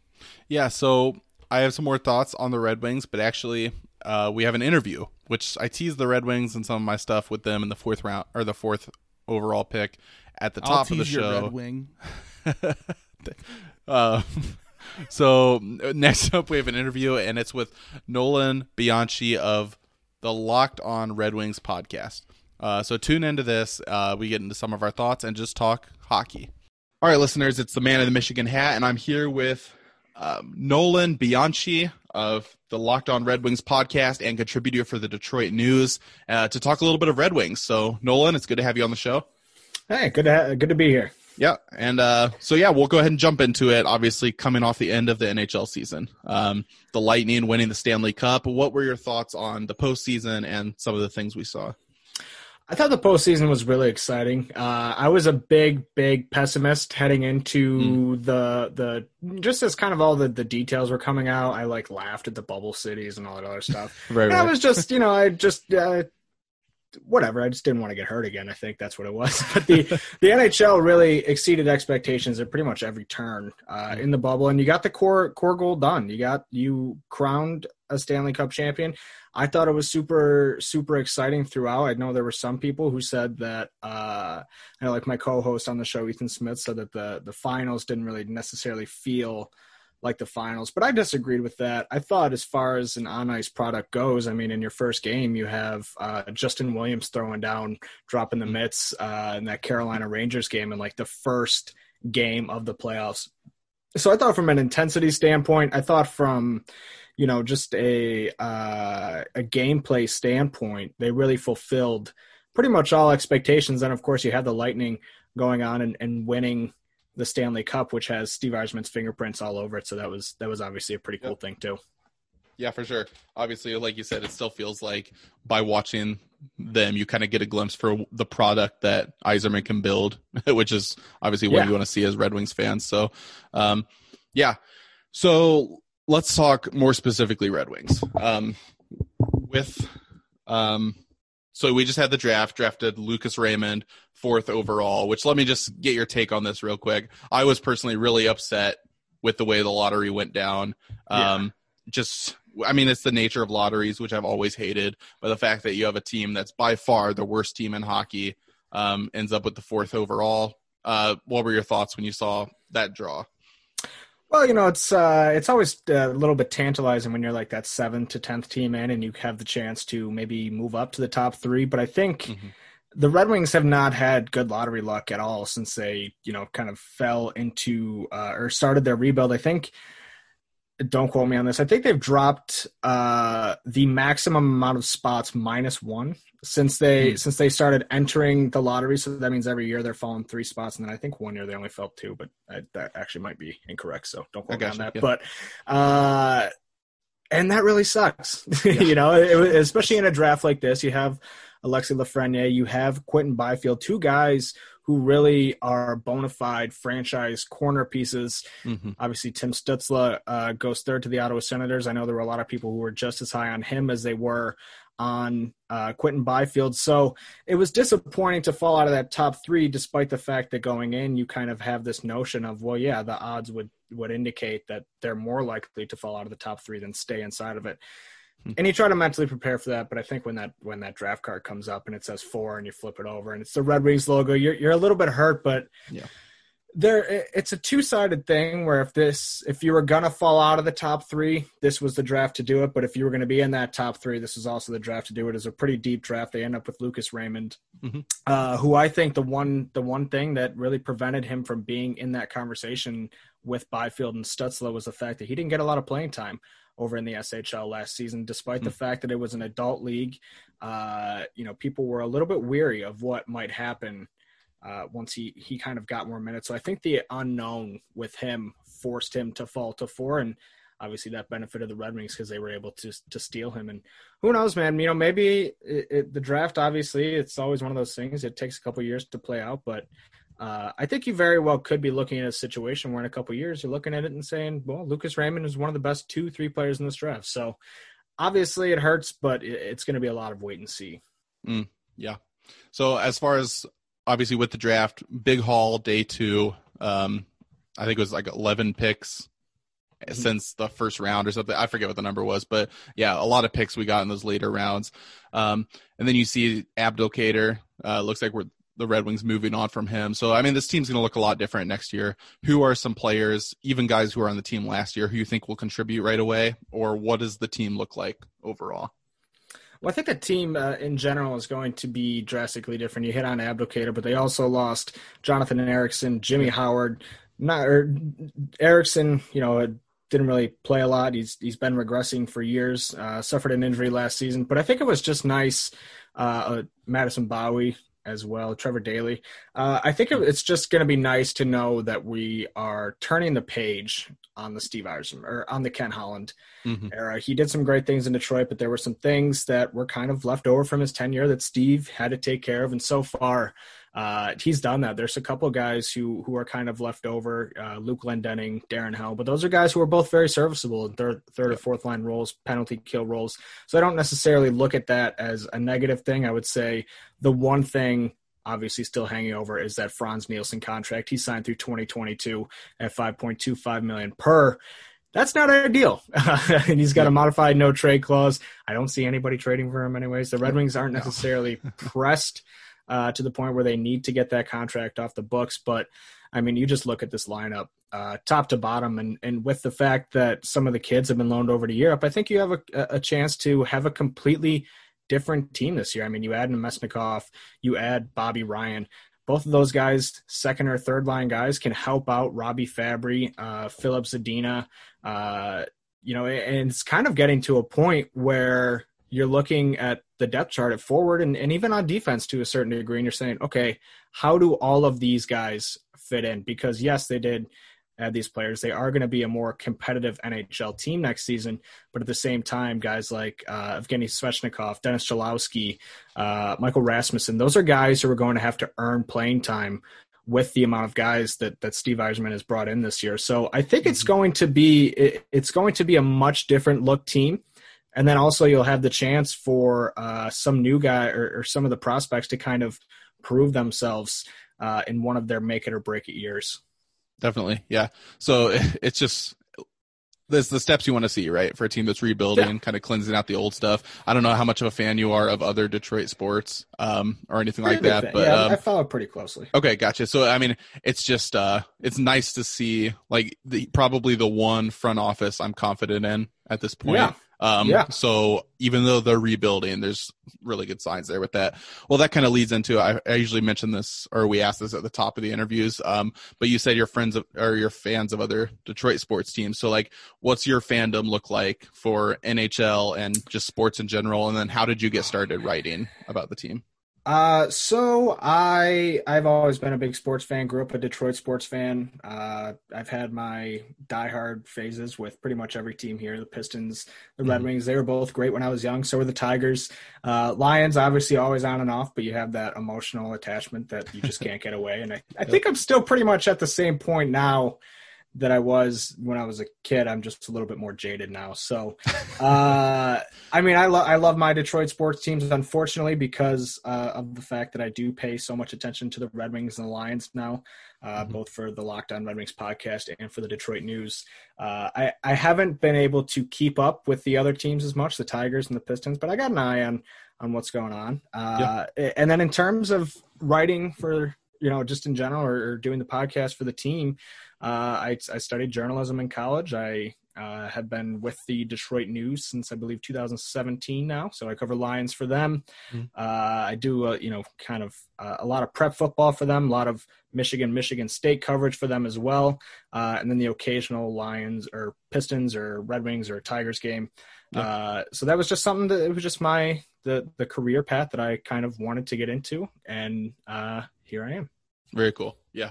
Um, so I'll mention this as like a shout out to Kyle, uh, my co-host, um, when we talk about the Blackhawks. Um, so what are your thoughts, just really briefly, on when they did the realignment and we kind of lost that rivalry? Um, was that a team? The, when you think of the Blackhawks, like is that a team you really hated? Is it a rivalry you wish oh, we yeah. still had? Like, um, yeah, kind of what are your thoughts on that? Yeah, yeah. I mean, I have always hated the Blackhawks. It's actually funny. The, the my co-host of Locked On Red Wings, Ethan Smith. We uh, he's not really in in media, um, but I he he has just been my really good friend for a long time. The way we mm-hmm. actually met was we were on the bus in tenth grade, and uh, I was walking you know, past him and I saw his kid and he's wearing a Chicago Blackhawks shirt. And I'm like, what is up with that? And then I get past him and he's wearing, and it's got uh, 81 Hossa on the back. And I'm like, are you serious? and I was like, I just like said something to him and I was like, your shirt sucks. Uh, I got, or like Hossa is a bitch or something like right, that. Right, right. It was just something dumb. And then he's like, it's just one of those things. It was just the, the icebreaker. Uh, yeah. And so I have I have hated Chicago sports for a long time. My guy Ethan, he's a little bit of a bandwagoner. Uh, his his quote that like he likes all to throw fans. he likes to yeah right. uh, his quote is that he he likes to root for rebuilding teams, but I think we all know what that means. Uh, so I I hate the Blackhawks. He he likes to pick and choose when he's a Blackhawks fan and when he's not. Uh, so that's a, a little bit of annoying and something that I constantly rib him for uh, on the show. But yeah, I mean, I hate Chicago sports. He that that series in 2013 i think was the one that was the last mm-hmm. time uh, that they met in the that playoffs Western and that was final. a heartbreaker the red wings blow that that 3-1 lead and as the blackhawks go and win their second stanley cup in three years so yeah. i always have a special place in my heart to hate chicago i don't think that'll ever go away That's awesome. Yeah. Just thought I'd mention that. Uh, yeah. It's tough when you see rivalries kind of be, well, like you cover Michigan football too, to some yeah, level, you know, Notre like Dame. Michigan, Notre Dame, you know, yep. yeah. It's uh, disappointing, but yeah, I thought we'd kind of bring that back a little bit. So, yeah, I hate the uh, Blackhawks. Uh, very firm on that. Awesome. so, as we look forward to this next year, um, as you kind of look at other teams' moves they make, things like that, like what's your sense? Obviously, big changes for the Red Wings will they be just one step closer? Is there still a lot more work to do, or is this a team that could potentially be contending for a playoff spot next year? This is a very tough question. I think it's obviously still a team that needs a lot more work. But mm-hmm. at the same time, I'm of the opinion that they should be taking a, a bit of a step forward next year. I don't think that's anything that's any sort of crazy prediction to make. Like if you look at it, like right. it's just simply they've upgraded at a lot of different places this year. Mm-hmm and I would like to see them. I would. I, I don't want to see them finish bottom three again. I don't want to see uh, another season like we had last year, and it's that would obviously be pretty tough to match uh, historically bad record. But uh, I. It, it's it's kind of a weird year because a lot of these guys who might get some playing time with the Red Wings, you know, Mo Seider, uh, Joe Veleno, who whoever it may be, they're probably going to be stashed over in Europe until at least March or, or April. Uh, Steve Yzerman said they're there for the season. So at the earliest, if they come over after that. But my thing is, you're looking at this this new roster. You have your core pieces in place, and I think, I think having another season that is as bad as last year, uh, you know, just is really not a, a good look, first of all, and then just not a good thing for the core, man. Like Dylan Larkin, like how many times can Dylan Larkin get, get sent out there after a seven to one loss to the Wild? You know, mm-hmm. and and and I don't want to see that happen. I don't think anybody who watches the Red Wings on a regular basis wants to see that happen. So while I don't know, I don't think they'll they'll be contending for a playoff spot, but I'm I'm looking at it from the sense of it's not out of the question, and I think that they could very well finish, you know, eighth worst team in the league, which isn't great, but it, you're somewhat in the hunt at that point. So uh, maybe a Buffalo Sabres type season mm. would be accepted at this point. Or for Detroit fans, kind of a Detroit Tigers season. You know, like you yeah, take some yeah. steps in the right direction. You're really not a real contender yet, but you see some good yes. signs. So yeah, exactly. I mean, they have yep. had how many guys that that kind of took a big step forward next year and. Mm-hmm they trailed off at the end, but you're walking away from it saying, yep. "Okay, we we we were right about the pieces that we had in place, and we are good to keep pushing forward." And that's what I think you want to see this year. Definitely, yeah. Uh, one last question specifically for this coming season. Um, so, what is you mentioned Jimmy Howard being gone? Um, I know we got Thomas. Is it Grease or Grice? I know Grice. I'm butchering his name. Grice. Uh, yep. Yeah, got him from the Islanders. Is he our starting goalie next year? Um, or is there somebody else you're looking to? I think it's going to be Jonathan Bernier. I wouldn't be surprised okay. to see Greiss play more than Howard did last year. I'm pretty sure like uh, it was like a very much a 70-30 split. Uh, it's another thing you don't quote me on, but that's kind of what it felt like. Uh, and when Jonathan Bernier was in the lineup and he was playing well. He was playing really, really good. There's a lot of arguments to be made that he was the Red Wings team MVP last year. Uh, mm-hmm. You know that that stretch from I think it was December 12th, like kind of towards the end of the season, he was the only guy that you could really count on showing up at any given night. And Thomas Greiss uh, is a very solid, capable backup. He has a 930 save percentage or 921 save percentage over his last two seasons, mm-hmm. I believe, which is simply remarkable. I think that's like 71 games or something like that. Uh, but the important thing to keep in mind when you're looking at that raw number is the fact that a the Islanders play a very defensive minded game to begin with. And B, the fact that this was one of the worst defenses we've ever seen in NHL history last year. So I think yeah. that they're, uh, you know, be happy with the signing of Greiss, he'll be here for the next two years. Three point six. It's a very reasonable deal, and you can kind of sit here and wait for a prospect develop and, and reassess the situation in 2022. Uh, but I, I, would be surprised to see Thomas Greiss get a starting position. I think it's going to be much more of a 1A, 1B type thing. Mm, okay, cool. And then uh, I keep thinking of more questions, so I think this will be the last one. But um, so, like, as a fan of the Red Wings, obviously we've had big names in the past. I remember being a fan and having like Datsyuk, Zetterberg, you know, Lidstrom, like all these guys who are like my favorite player. So when you look at a core of a lot of young guys, like who's a guy who you're most excited to watch, or who would you like? I don't know if you can even say when you when you are like breaking down the team professionally or writing about them, it's hard to maybe break it down as simply as a favorite player. Uh, but who's that guy who you're most excited to see next year, maybe? Well, I really hope that Filip Zadina can take a, a, pretty massive step forward next year because he's a guy who, when he's making plays, like he's electric. Like he's not just mm-hmm. like scoring uh, boring goals. Like they're one timers, they're beautiful goals, they're unbelievable shots. And I think with these better pieces around him, that should definitely help take a little bit of the pressure off him, as well as kind of uh, help facilitate more production. So I think he's somebody uh, who who will be with the NHL roster full time next season that I'm really looking forward to. Outside of that, I mean, how can you not look forward to to Mo Seider mm-hmm. and uh, Lucas Raymond? Just what Mo Seider did in Grand Rapids last season, what yep. we've seen from Lucas Raymond uh, so far this season. He's been tearing it up today. And then another guy who we we want to keep an eye on is Jonathan Berggren. Uh, he is absolutely tearing it up in the SHL too. Actually, Raymond and Berggren played each other uh, today. I believe they each had a point. Raymond had the game-winning goal in the shootout. Hmm. Um, but Jonathan Berggren is, is, on an absolute tear. I have a. am trying to pull something up here mm-hmm. Real quick. Um, let's see. I can't. Oh, 20 uh, year old Jonathan Berggren uh, sits second in the SHL with scoring 10 points in hmm. seven games, which that's a league that men play in. Like uh, uh, Lucas Raymond is the captain of his team, is Henrik Lundqvist's twin brother. So hmm. um, just the sheer amount of production that he's put up, I think he he's yeah. a really, really exciting guy. He's dealt with injuries in previous years, so maybe that's kind of taken some of the steam off of his buzz. But uh, if I'm looking at it just just from what these kids are doing over in the SHL this year, those are two guys to keep an eye on. Awesome, yeah, good insight for sure. Okay, so as we wrap up, uh, let the listeners know where they can find you and your work. Uh, well, you can find me on Twitter at Nolan Bianchi. Uh, it's all one word. Uh, you can find the tw- uh, podcast on Twitter at LO underscore Red Wings. We do giveaways. We do, you know, daily throwback pictures, highlights, uh, post all of our episodes there. We post an episode every single day. So, I mean, if you're somebody who kind of just wants to keep a tabs of what's going on, I can't recommend the show enough because I guarantee if something happened, we are going to talk about it. Uh, and like I said, it's it's every day, so you're not going to miss out on anything.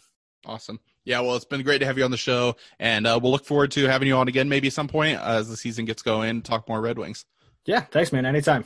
All right, sounds good. Thanks, man. Yep. Bye. Thanks again to Nolan Bianchi for coming on to talk with the man of the Michigan hat about the Red Wings. Before we get into our segments, it's time for a quick break. This is October, Breast Cancer Awareness Month. Head to shop.shootyourshotsports.com. 100% of the proceeds of Pink Ribbon gear goes towards saving them boobies. Let's go! All right, well, our first segment today is Cap or No Cap. So, as you all know, in this segment, we take turns describing the hat or logo from any baseball team anywhere around the world or in history. And we keep tally to see who can get to 10 first. Um, we have to determine if those designs that are described, the logos or the hats, if they are real or fake. Uh, real being no cap, mm-hmm. and fake being cap. So that's to our boomer listeners. Thanks for tuning in. Um, but the loser uh, will face a punishment. The loser after the ten first to 10 uh, will face a punishment determined by the winner and the listeners. So, the current score, I am currently winning eight to four, meaning that if I sweep tonight, I could send the man in the Michigan hat to his second consecutive punishment. How are you great. feeling? Oh man, um, I feel like I get at least one tonight, but I can't afford to go one one and one and then Yeah. put myself in a must sweep situation next week. I really got to get a sweep here just to keep close. Um, and I don't know if I'm feeling that good, so uh, let's just see. I mean, well, the thing that'll be interesting is that really, in many ways, I feel, I feel like you almost need two sweeps in a row to really get back in this yeah, game. yep. Because even if you sweep this week, I'm still up by two. Uh, it does put more pressure on Yeah. me next week because I don't want you to tie. But next week you could go But- one and one or something. You know? Yeah, I know. still be Yeah. good. So we'll see Yeah. what happens this week. So, as I have been doing since I do have the lead, I'm letting you decide if you would like to select who goes first, or if you would like to defer that decision to me. Oh. So real quick, I've got the the Chargers Saints game going in the other tab. It's Yes. 27-27. Chargers just went to kick a 50-yard field goal to win the game at the end of regulation off the upright. Oh, Oh, that's brutal. A 50-yarder. so it's overtime. yeah, it's going to overtime. But that means my Did you see Cody eight sp- hit a game-winning field goal off the upright? Did he really? I He hit a doink and it went in. And Barstool Big Cat tweeted out and he said, "Oh, now it goes in." well, you just tweeted just now a minute ago. Don't say the D word because it went off the upright. So, yep. Oh man, it's Oh, tough. man. Anyway, that being said, um, I will go first with my description. Um, All right. So I guess I, that way I know how much pressure is on me when I guess the next time. okay. So what I'm describing to you is a cap. Uh huh. Um, so this cap is like a light green, not a lime green, but like a it's like a pastel color green. And on this green hat, there's a red planet. So it's not Mars because it's got like the rings like Saturn, but Saturn's like a orangey color I or something I think. So this is just a made up planet with a ring around it, and then above that ring is a rocket ship, and it's got um, it's like a got a line behind it as it's kind of going over the top of this planet, kind of like it's in orbit or something. It's kind of like following the curvature of the planet. Um, and yeah, it's just like a light gray rocket ship. And then the team name is underneath, uh, on the hat. It's underneath that planet. So Furious George, cap or no cap? Man, I was feeling really strongly one way until you said something. Okay. So I was feeling really strong. This seems very real to me. Okay. And I was really leaning with no cap actually until you mentioned the team name simply because I've told you in the past that the team name is usually more of a giveaway to me. Yep. So the question is is are you trying to trick me with the team name or are you trying to trick me into thinking that you're tricking me? It's like with the team Princess? Bride. but you Um, would know that I knew that. right. Yeah, exactly. Right. Um, so I am going to go with um, I'm gonna go with Cap. you are correct. Yes. That was a lie. Oh man, I did remember the thing about the team name. Um, I thought you so might- I that- threw that in to kind of just throw you off because I thought you would switch the way you went on it, knowing that. It's Um, weird because you the cap description, the colors, Yeah. you really had me going because it's the the whole like even though it was like a nondescript planet, yeah. that would make sense to me on a baseball cap. Just a generic planet, right? yeah. Ugh. oh, I th- I felt good on that one. Well, that's I- not ideal. The minute you mentioned the name thing at the bottom, I immediately in my head it was like Wait a second. I yeah, oh man. Well, So- that puts it nine to four. yeah, I could win. Pressure is on. Oh boy. All right. And again, listeners, yeah, there will be a punishment come in if I lose here or whenever anyone loses. But uh, Yeah. Yep, I'm It may be time to start having that conversation. All right. okay. I got Well- this. I am going to describe to you a hat. Okay. This hat is navy all over. So that's the buttons, the little air breather hole things, the bill. Yep. Uh, just like sailors, everything is navy. Nice. Yeah, thank you. On this navy hat is a big and very bright orange sun emblazoned across the front. In front of the sun is a buffalo or bison of some sort. It is standing on some sort of pedestal, it looks like. Uh, the artist of this bison has decided to emphasize this beast's mane, hooves, and ribs while accentuating its hindquarters. So, cap or no cap? Did you say thick? Thick. How many C's? like six. huh. Hmm. I have a really strong lean to cap. I'm just gonna go with it. Let's put it all on the line. I think you're lying. Cap. Unfortunately for you, my friend, I'm not lying.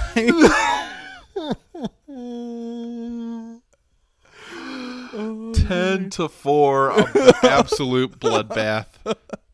The man in the Michigan hat is blown out. so, do you see the picture? All right, let me find it.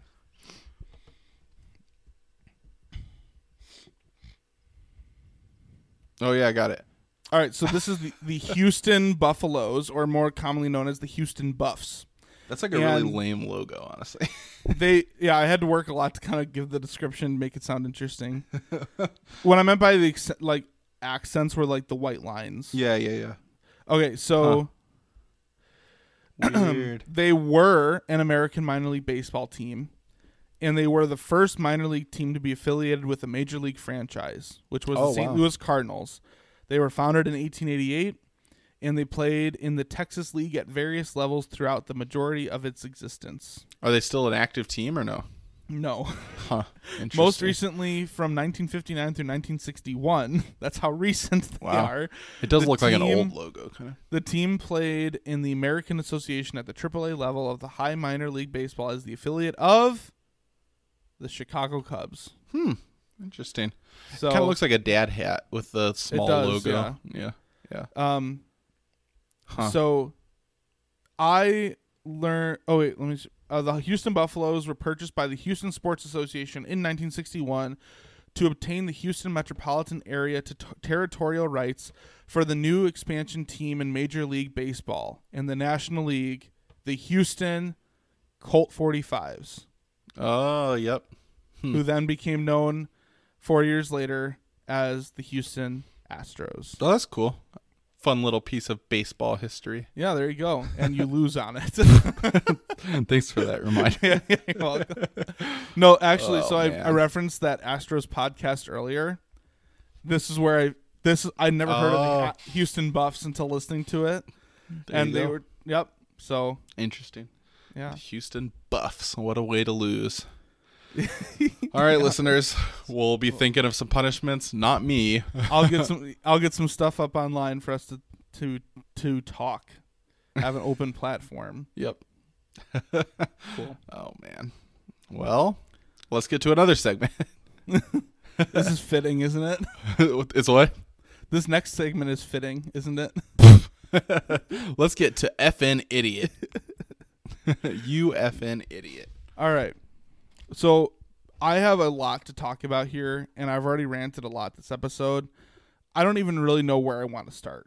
Just But- jump into one of them and we'll go from there. Okay. Because I'll I'll say as like a before we get into it, I don't have one for me this week.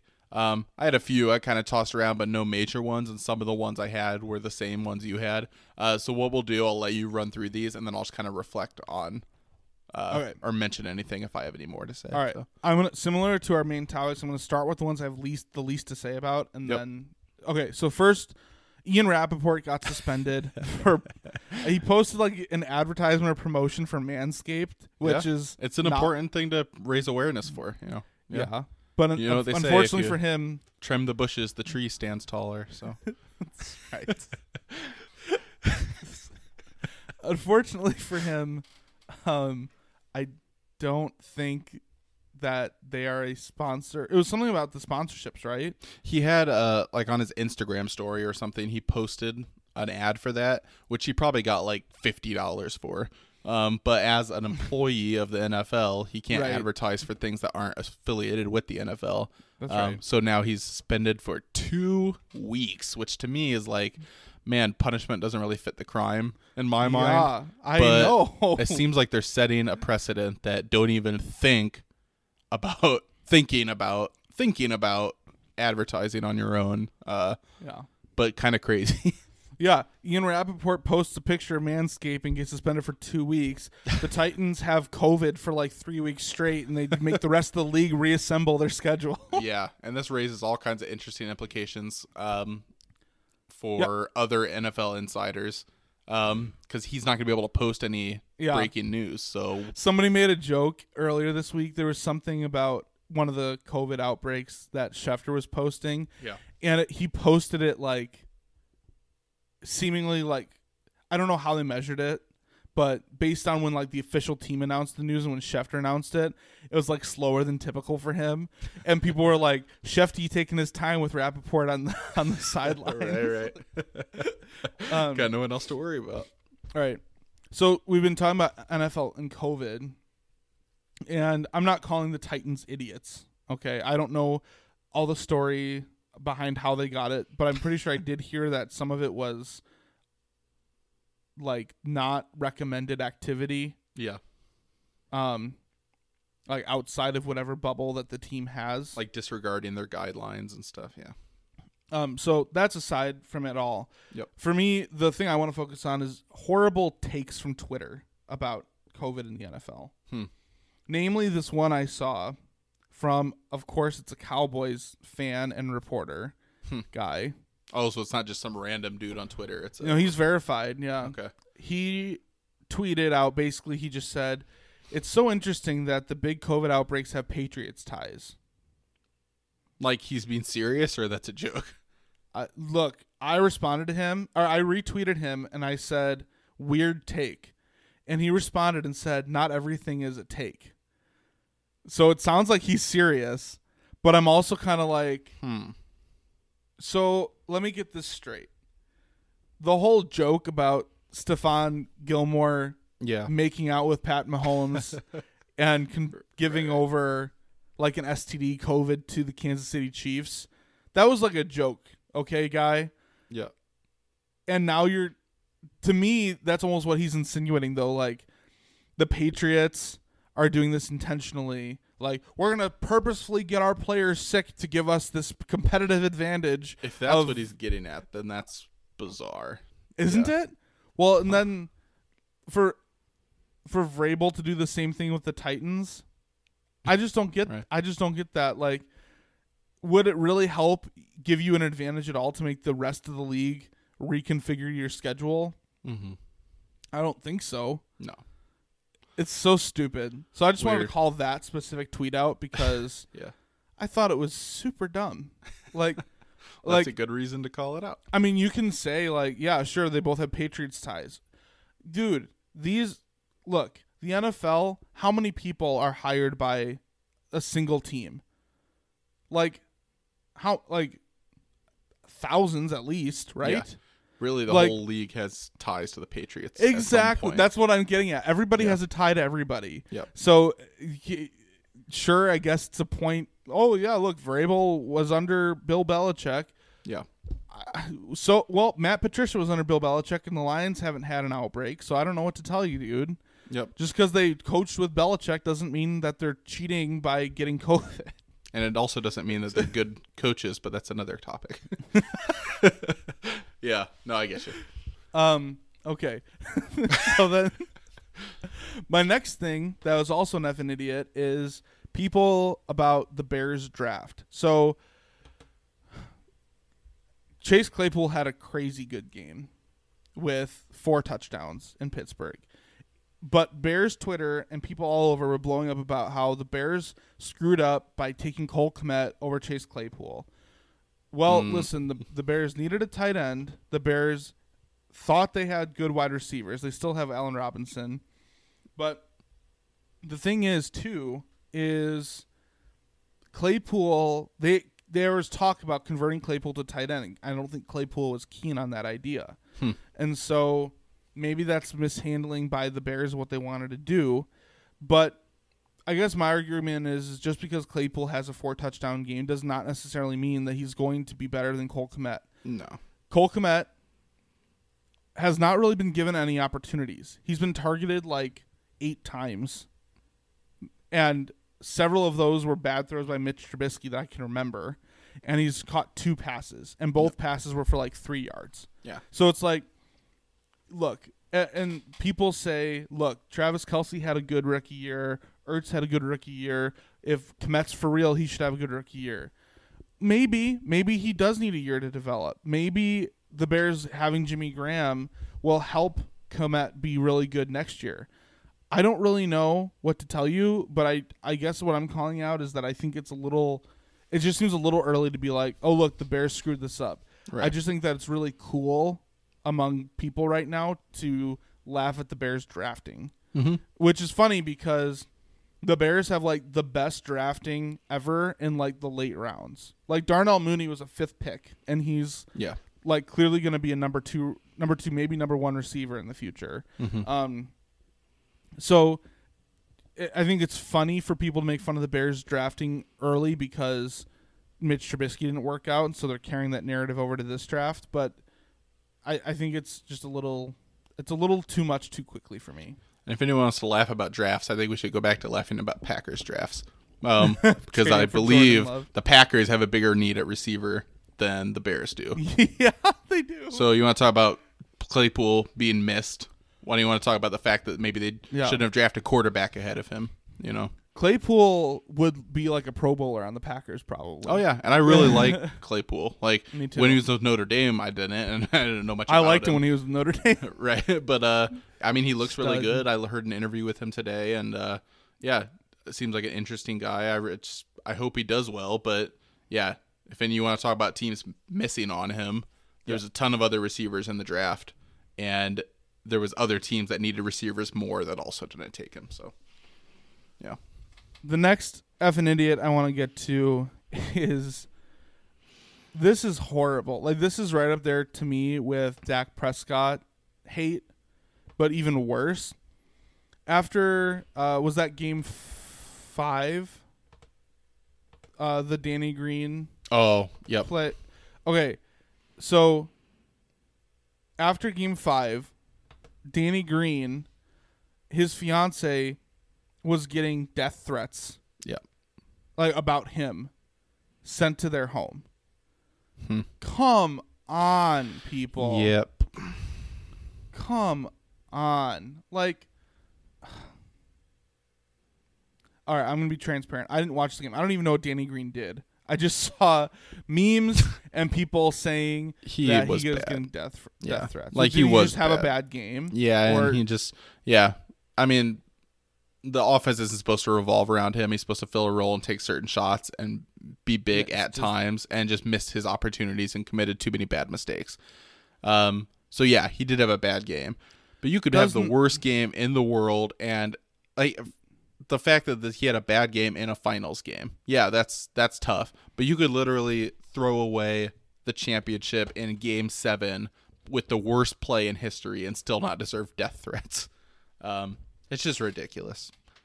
Especially in a series, I don't get it. Like as a Lakers fan, especially in a series where you still feel like the series isn't really in doubt and you're gonna win Yeah. the series. It's like chalk that up to no big deal. We'll win the next one. Like, was there really any Lakers fan out there that was scared at that moment they were gonna lose the NBA Finals? it's just, uh, just crazy to me. it, it's so it, it it's it's a problem. Yeah. There should never be like going back to the Cubs and the Steve Bartman thing. That poor dude should never have had to like change his entire identity in life and move to Florida. Like Yep. he the I mean maybe he's enjoying Florida, but the point is Right. he received so much hate, he received so much he received death threats. Yep. Guys, there's way more to life than sports. The only people whose life is sports are the athletes. Okay? Yep. Everybody else, you need to get over wins and losses every now and then and successes and failures. It's part of sports. if you're going to send death threats, then stop being a fan because you're not a real fan if you're sending death threats. True. Okay. The next thing I want to call out is Adam Wainwright in an interview said that there were multiple players on the St. Louis Cardinals who believe the earth is flat. this made me so happy because I hate the Cardinals and this also seems like the most St. Louis thing ever. like I wouldn't be surprised if the Blues and like some people on the St. Louis Rams back in the day all believe that the earth is flat. Yeah. Yep. And St. Louis is obviously the center of this flat earth. So I really have no other commentary on this other than it's just hilarious. Hmm. Like I, honestly still can't believe that the whole flat earth thing has Is like come thing. back. Like I understand initially how it started. Sure, that makes sense to me. Like we didn't have all the technology we did we do now back when flat earth theories were first started. You know what I'm talking about, right? Yep. Yep. Like and going back to like Copernicus versus Galileo in terms of is the sun or the earth the center of the universe and things like that. Yeah, when you're trying to like plot the stars from a dusty horse stall looking through like an old metal tube that has no like no Well, and Galileo was in house arrest because everyone thought he was a lunatic and her- and uh, being a yeah heretic too for saying that the sun was the center, not the earth. yeah trying to create some kind of like viewing apparatus using like straw and horseshoes. Yeah, I get why maybe you might not have a full understanding of the physics behind this. But uh, Nowadays, come on. Yeah, there's no excuse at this point. And I get the whole like maybe you don't want to trust scientists because you think they have some kind of ag- agenda. Okay, maybe, but the fact that anybody who's ever been on an airplane can see the curvature of the earth and these athletes fly on fly on airplanes every week.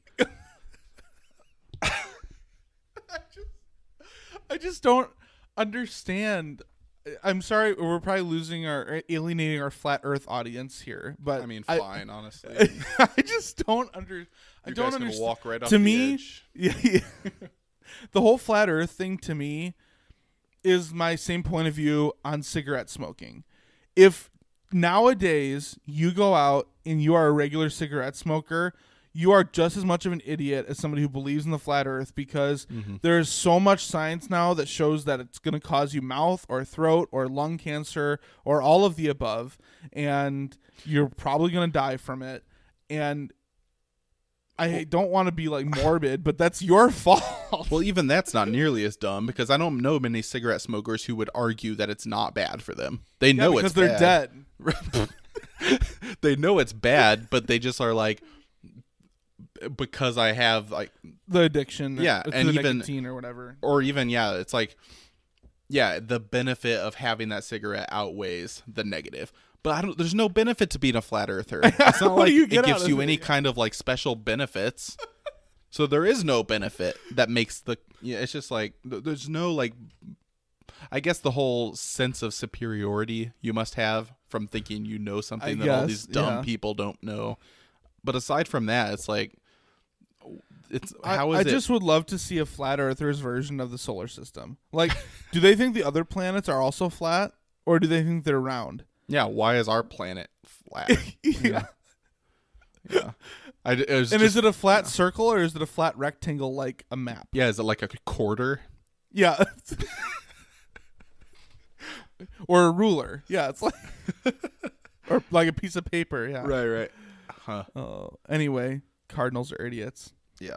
Last baseball thing, and also Cardinals related, and it's my final F and idiot of the day. The White Sox fired Ricky Renteria, or they, they mutually parted ways with Ricky Renteria. That was interesting, yeah. it was. It's interesting because they finally made the playoffs for the first time since like 2008, Yep. and then they get rid of him. But he was mm. not good in the playoffs. No, and yeah. he was really not that great during the year, and they really need somebody who can develop the young players on the White Sox. Yep. They also got rid of Don Cooper, who I was he was the last piece in Chicago that was standing as an example of Jerry Reinsdorf's loyalty issues because mm. Don Cooper is the only piece remaining from the 2005 World Series White Sox, and to think that he's still the pitching coach from 2005 to now in 2020 is a little crazy. Especially because they've never been known for great pitching anyway. So, well, Chris Sale, I mean, aside from Sale, but the fact that you have one notable good pitcher points to the fact that it was probably just that Chris Sale was good. You know, yeah, it's not like you've coached these guys into like dominant bullpens or dominant yeah, staffs every year. You know, Mark Buehrle though. yeah, true. So two guys in 15 years, that's not bad. Um, so anyway, immediately people were okay. I guess I'm partially calling out White Sox Twitter because immediately people were making a big story about Jerry Reinsdorf calling Ozzie Guillen and telling him you are not a candidate for manager. I would think not. Right. Yeah. I didn't even know Ozzie Guillen was still alive. I mean, he's not that old, I know. but When's the last time anyone said his name? I mean, White Sox people probably say it all the time. Yeah, it's crazy. But but the point is, why was that even ever a consideration? Like you guys are acting like that's news. Was that really a possibility? If so, that's horrible move. Yeah. What? Anyway, in an even worse possibility for a move that makes even less sense to me.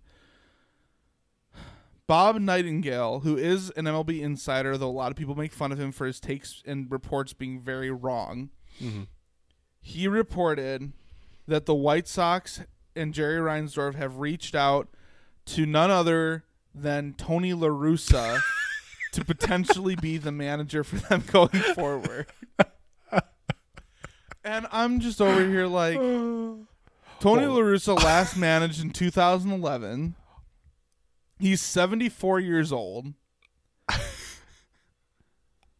I like he is a great baseball mind, but he's also a very old baseball mind.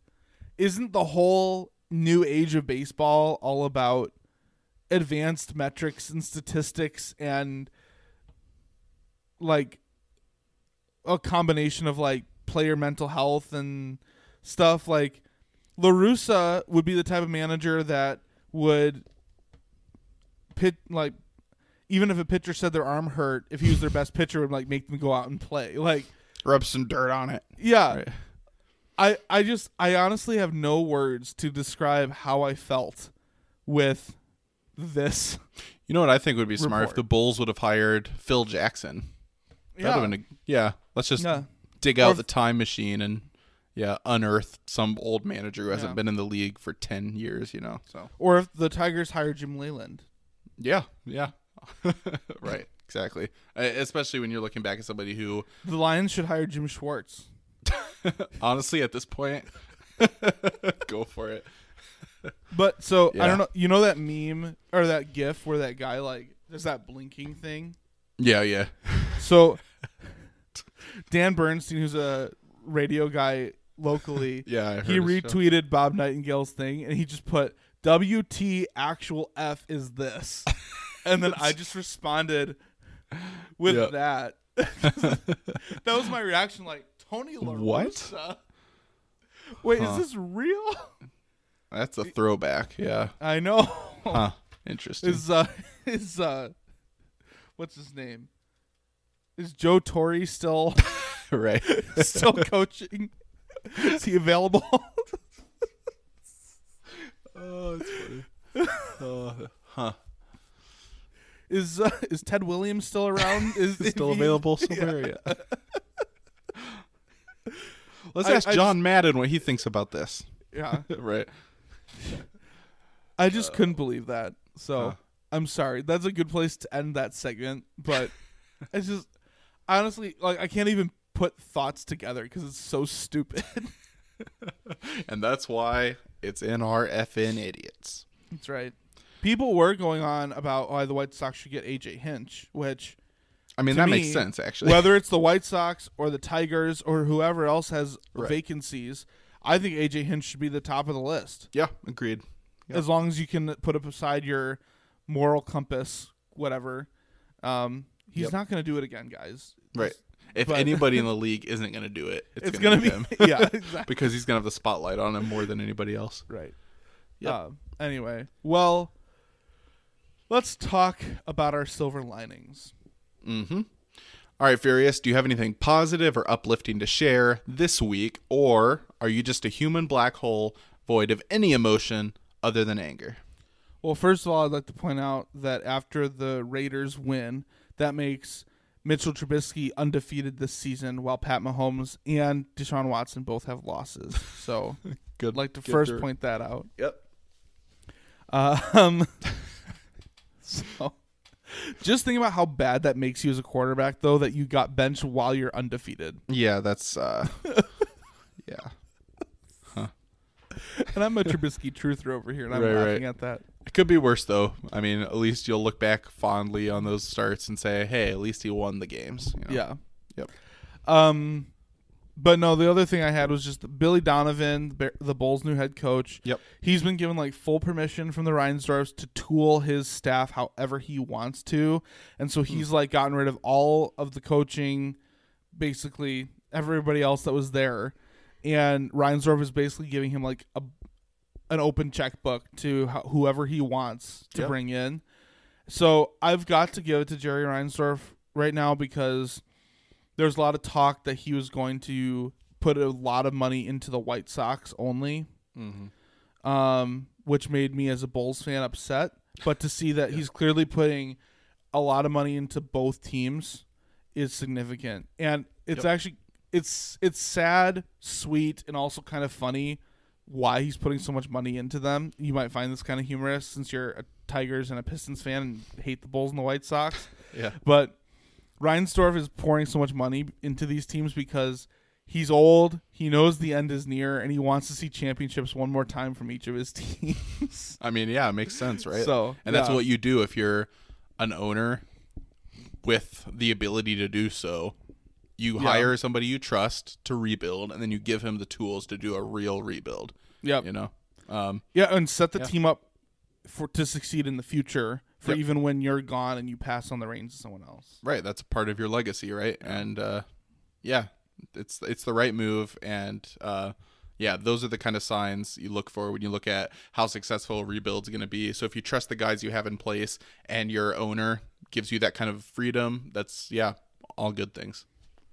All right, what is your silver lining? All right, first silver lining is uh, throughout this episode we've been kind of mentioning the the Saints Chargers game. The Saints did end up winning, but they won by three, kicked a field goal in overtime, and then stopped the Chargers on fourth down. But my big bet this week, plus eight on the Chargers, which I I usually bet like four or five games a week. I was so sure about that one. I took all of my bet money for that week that I like allot myself and put it all on this game, and that paid off big. Um, so super happy with that. Next one, Lions bye week is the silver lining, which the obvious joke is, though, at least we can't lose. but really, I just needed a break um, from the Lions.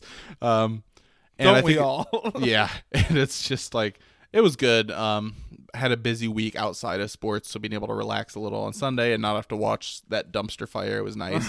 um, but also it kind of sets me up. I'm not excited for this coming week, meaning like I don't think that they're a a playoff team or that this game means much. But I am actually looking forward to this next game now more than I would have if I just had football. Uh, It'd be pretty hard to get excited for a, a Jacksonville Jaguars Detroit Lions game coming off Yep. of yeah for a one and three Lions team. Um, but now this is one of those games where okay now if you if you want to keep your job, Patricia and Quinn, you win this game. Um, if you don't, then you're looking at one and four and pretty clearly out of the playoffs for sure now. You know. Um, but if you want to say, hey, extended playoffs, if you win this game, anything can happen.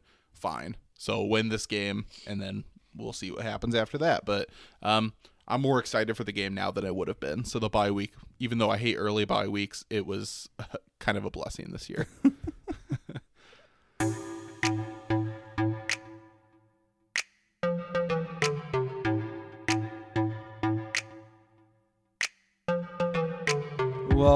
that is what we're frustrated about today. What about you?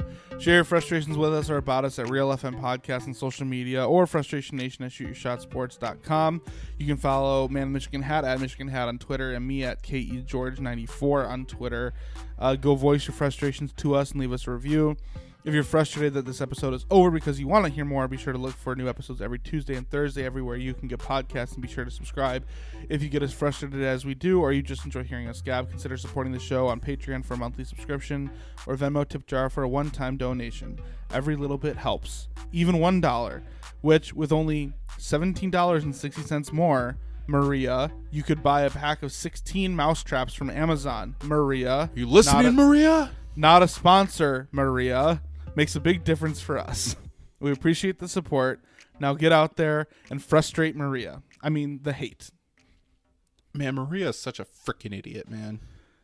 Speaking of freaking idiots, I am I officially clobbered Jimbo on fantasy. so Jimbo, if you're still listening, Ouch. 154 85 to 83 85. Ooh, so you almost doubled up. Just like Yup. last week, you almost doubled up your opponent. Last week I beat by 100.